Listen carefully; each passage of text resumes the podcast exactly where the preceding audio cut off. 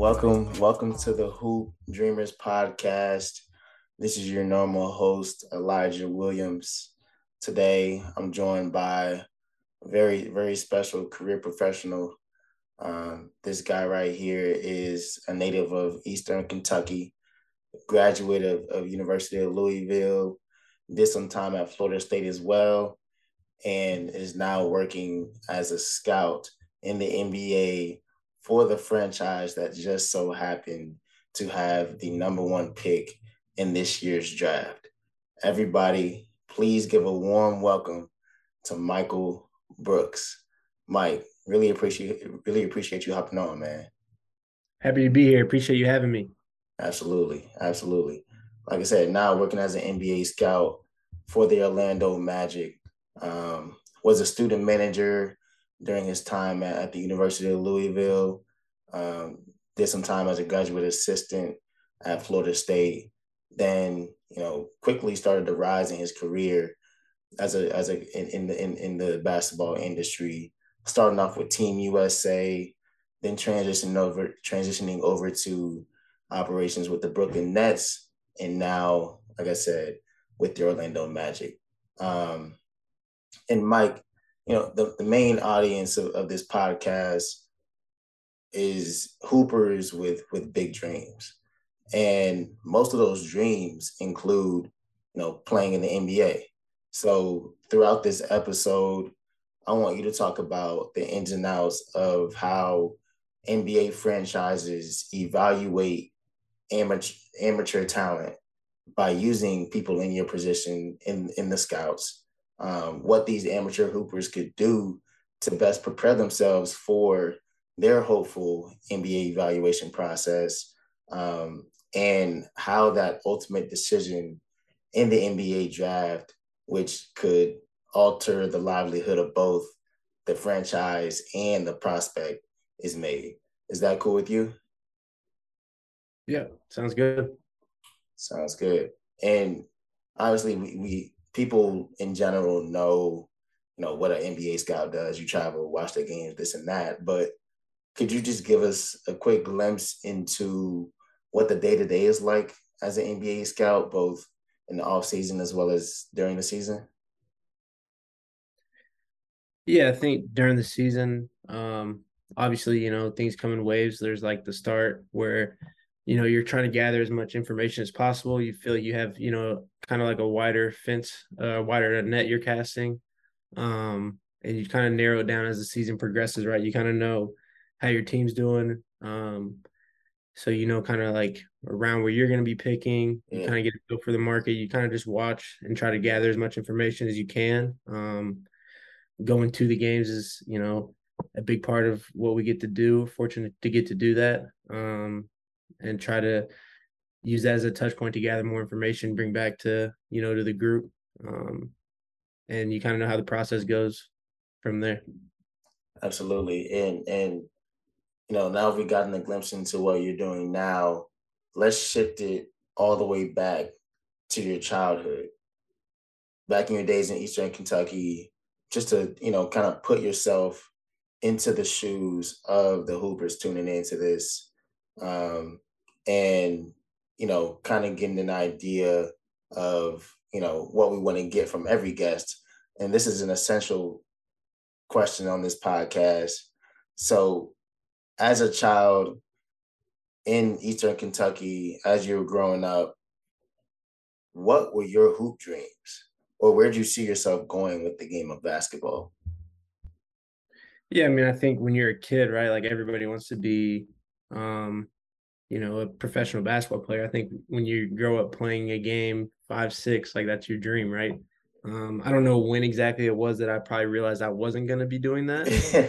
um, you know, I knew I wanted to. I knew I wanted to work in the game. Yeah. I kind of had, you know, had an idea that I wanted to, you know, be around it the rest of my life and mm-hmm. coach.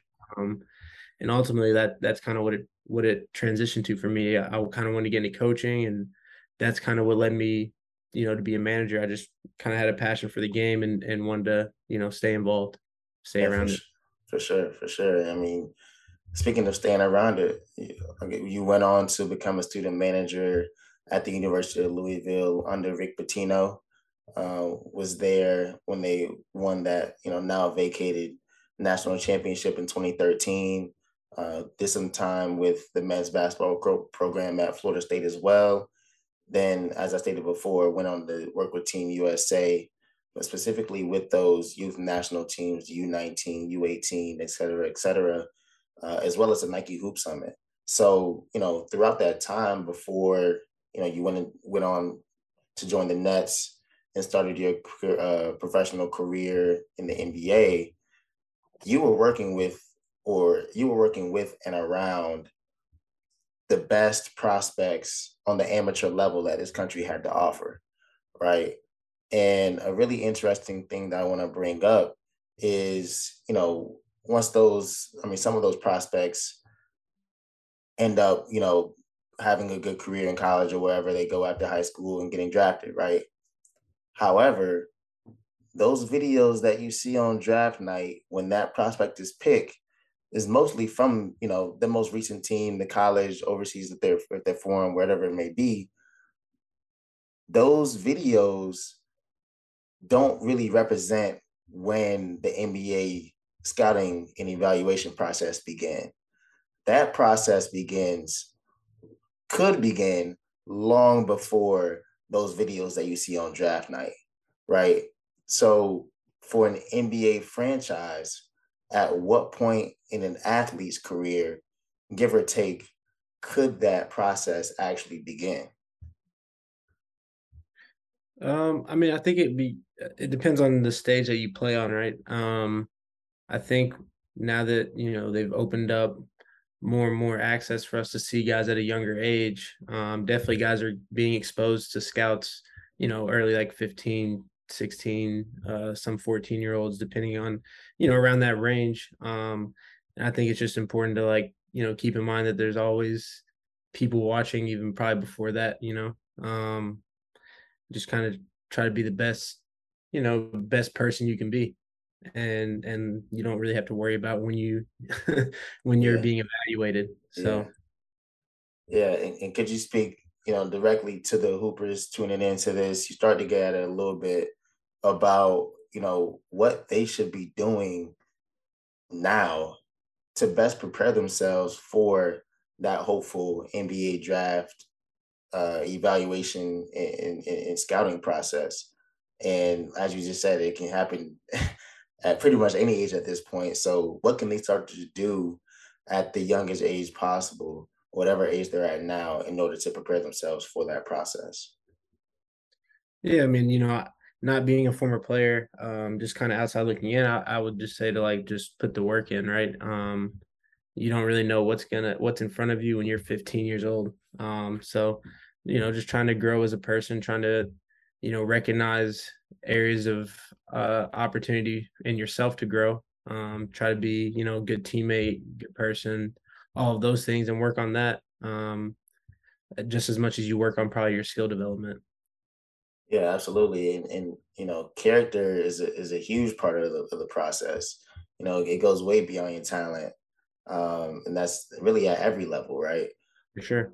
But on, on, on the college level, the way for those coaches and, and scouts or whoever's a part of that process, the way that they can get a glimpse into the character of a prospect is simply, you know, getting on the phone with them, the text messages, the visits, all the the formal interactions that they're allowed to have, which you as an NBA scout, you probably don't get nearly as much of that. So how do you go about getting a glimpse into what a prospect is actually like as a person and what their character is like and how they respond in certain situations? Yeah, you know, I think you grow up and you build relationships with people. Um, and, you know, being a former, you know, uh, former member of like Florida State and Louisville and other places, you know, you have people you can talk to um, to get an idea of of who the who you know who people are. Um, I think you never really truly know somebody until you get the opportunity to get to know them. So mm. part of the job is just you know trying to learn as much as you can about somebody um, and understanding that everybody has their own perception of somebody else, right? You got to create your own kind of like perception of that person and what you believe to be true and you know, kind of how you see them. Um, yeah, I think that's you just try to gather as much as you can. You know, there's articles on players, there's news stories, their own interviews. You kind of watch how they interact with people. Um, even going to games, you know, that's kind of one of the values of going to games. You get to see how they kind of interact with their teammates and how they interact with coaches and are they blown, you know, all those those little details. Um, yeah, I think you just try to find different ways to be creative and, and gather information about guys. Yeah, absolutely. And, and you know, you, you gather that information via the people that are in their circle or anybody that they've um, interacted with, really. I mean, it could be teachers, coaches, managers, as you know, uh, it could really be anybody. And, you know, when you all get to go to the games and see them in person, like you said, you're looking for components of their character that you can kind of see on and on and, and right around the floor interaction with coaches and things like that. Are there any other things other than what you just mentioned that you look for on the NBA level um, when you're going to watch these games? No, I mean, I think when you grow up around basketball and you've, um, you know, you start to create. Now that I'm getting more experience with this, starting to create kind of my own database, my own like you know, this is what I'm looking for in a player. This is what I'm looking for. Um, this is going to turn me off of a guy, you know, or this is, you know, what I'm more so looking for. And this is what the organization is looking for. Um, I think, I think it's, it's a case by case basis almost in a sense. And, I, and, you know, um, yeah, that, that's, that's probably the best way I could sum it up.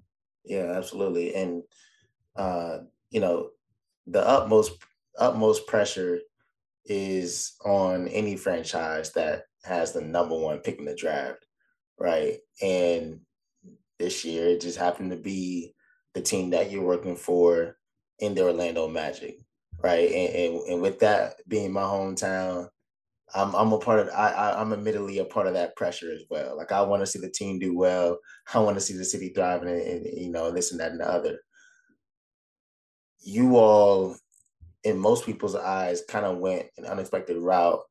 Obviously, can take Paolo, um, and you know, I, I just want to get a glimpse into what kind of makes this draft different from others, if if there is any difference from the scouting perspective, right?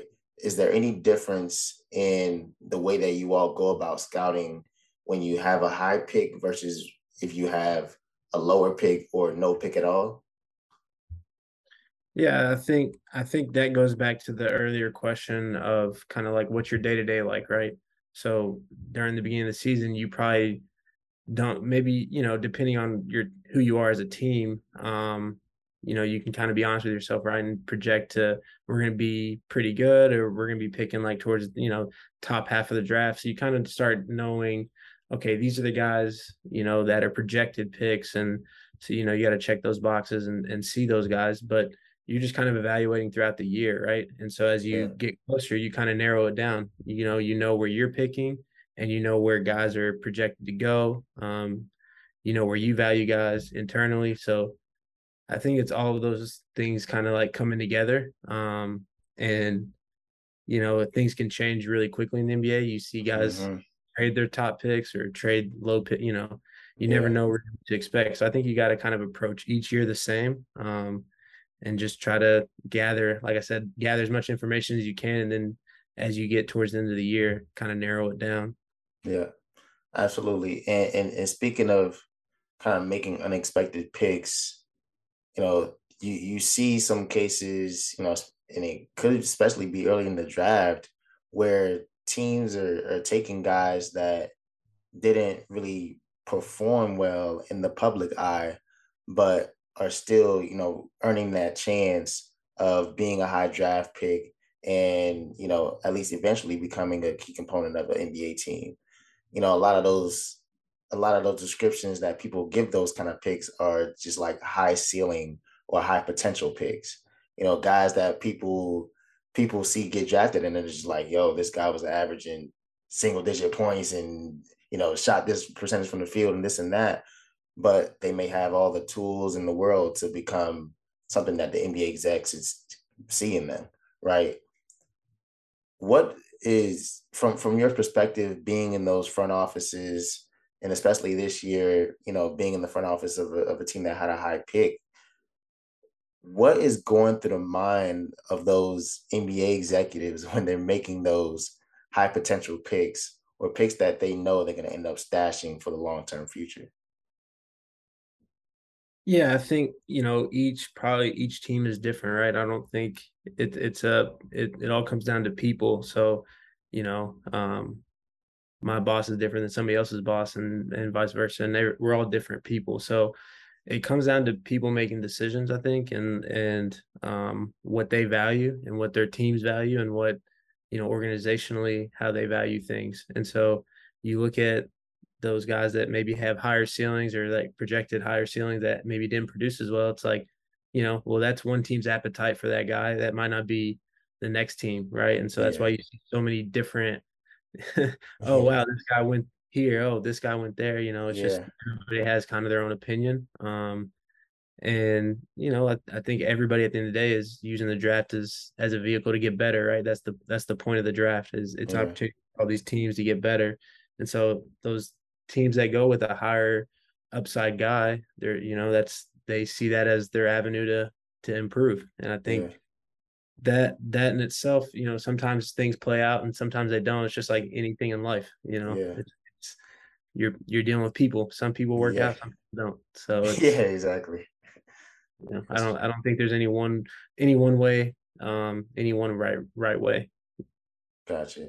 And and you know, social media can play a huge part in the perception of a prospect, right? I mean, in a lot of cases, you see whoever has the most mixtapes and interviews and followers and this and that is supposed to be the best player, but that's not even close to always being the case. And, you know, with NIL and stuff, I mean, these athletes can become the faces of a brand well before they're even eligible to become the face of an NBA franchise, right? And there are a lot of prospects that even lean on their social media presence to hype themselves up. Has the recent changes with NIL made any shifts in the NBA draft scouting and evaluation process? And how much weight does that media and you know outside opinions in general how much do those things weigh in a franchise decision when it comes to uh, the draft and well before that as you're scouting and evaluating these prospects yeah I don't, I don't know if i could speak to the weight just because like i kind of how i alluded to like just where people are so different um yeah but you know i, I think the NIL all that stuff it's just another um it's another uh, piece of data. It's another it's another you know touch point. It's another thing to to kind of evaluate somebody on. Right. It's more information to gather. How do, how do people handle those things? How do those mm-hmm. you know what are they using that that opportunity for? Mm-hmm. Um, but it's just you know it's just another piece of information. I don't think ultimately like it, it's a determining factor one way or the other. Um, but I think you know it can be damaging, right? If you do something silly on social media. Like mm-hmm. I think it, I think it's been proven multiple times. Like yeah. it's just it, it, no matter what you put on there at 14, 15, back to your like first question of when, how early can you be evaluated? You know, like yeah, people go digging for your stuff in social media. So I think yeah. like whatever you post, you just you just kind of have to be smart about it. And I think mm-hmm. it's just another it's another way for us to see you, kind of mm-hmm. like what you portray yourself to be. Um, yeah but you know it's not you know social media it's there's a lot of fake to it too so for sure i don't want to say like hold significant weight gotcha. And and what about you know the kind of things that you see on even like the actual sports media like espn you know you know whoa just got this guy going to the first pick and, and fifth pick and this and that. All these mock drafts that are out there. How big do those kind of media outlets how, how how big is their role in that evaluation process? Because you know a lot of prospects who are hoping to get to the league, they could be weighing in on those things, and when they're making their when they're making their draft decisions, right? And especially at a younger age, you know these mock drafts are coming out at a younger younger age. It seems like every year they could be looking at those boards and saying, "Yo, I can be. I'm I'm a projected first round pick in 2028." You know what I'm saying? So how how big do those things come into play when it comes to how you perceive these prospects? Um, yeah, I don't know. I think that's that's like individual basis, but I think like you know, it's just all that, all the mock drafts, all that kind of stuff is information you kind of have to digest, right? Um, mm-hmm. You know, you might see it, how much it sways you. That's that's that's on an individual basis. Um, but you know, I, I think how how players and how people look at it. I think the biggest thing with it, with the mock drafts, because that's a tricky that's a tricky question. I feel like um, some players might look at it and use it as motivation, right? Some guys might look at it and think they've arrived. So it depends on how you. It depends on the person, and I yeah. think if you um, get caught up in in people's perception and like other perception, you you know that can be that can be uh, tricky. Yeah, yeah, so, absolutely, absolutely. Think, yeah, I'm trying to think. Yeah, I think that's the best way to word it. Um, yeah, because at the end of the day, you have to like go play the games, right? You see guys that are underrated or not, whatever. Um, we all kind of start watching guys at that same age, and so you're forming opinions on guys before they get to college a lot mm-hmm. of time. Um, yeah, you kind of watch guys develop and watch them grow. So, yeah, absolutely, and and we can we can we can finish off with this last question. You know, visibility is a big part of the process, right? I mean, you have to be seen in order to be evaluated. And there are a lot of people out there, a lot of hoopers out there who are worried about going to, you know, a, a low major D1 or D2, D3 overseas, whatever it may be. A lot of people feel like if you're not playing in a top league overseas or if you're not playing in like a blue blood program, it'll be tough for you to be seen by these NBA scouts.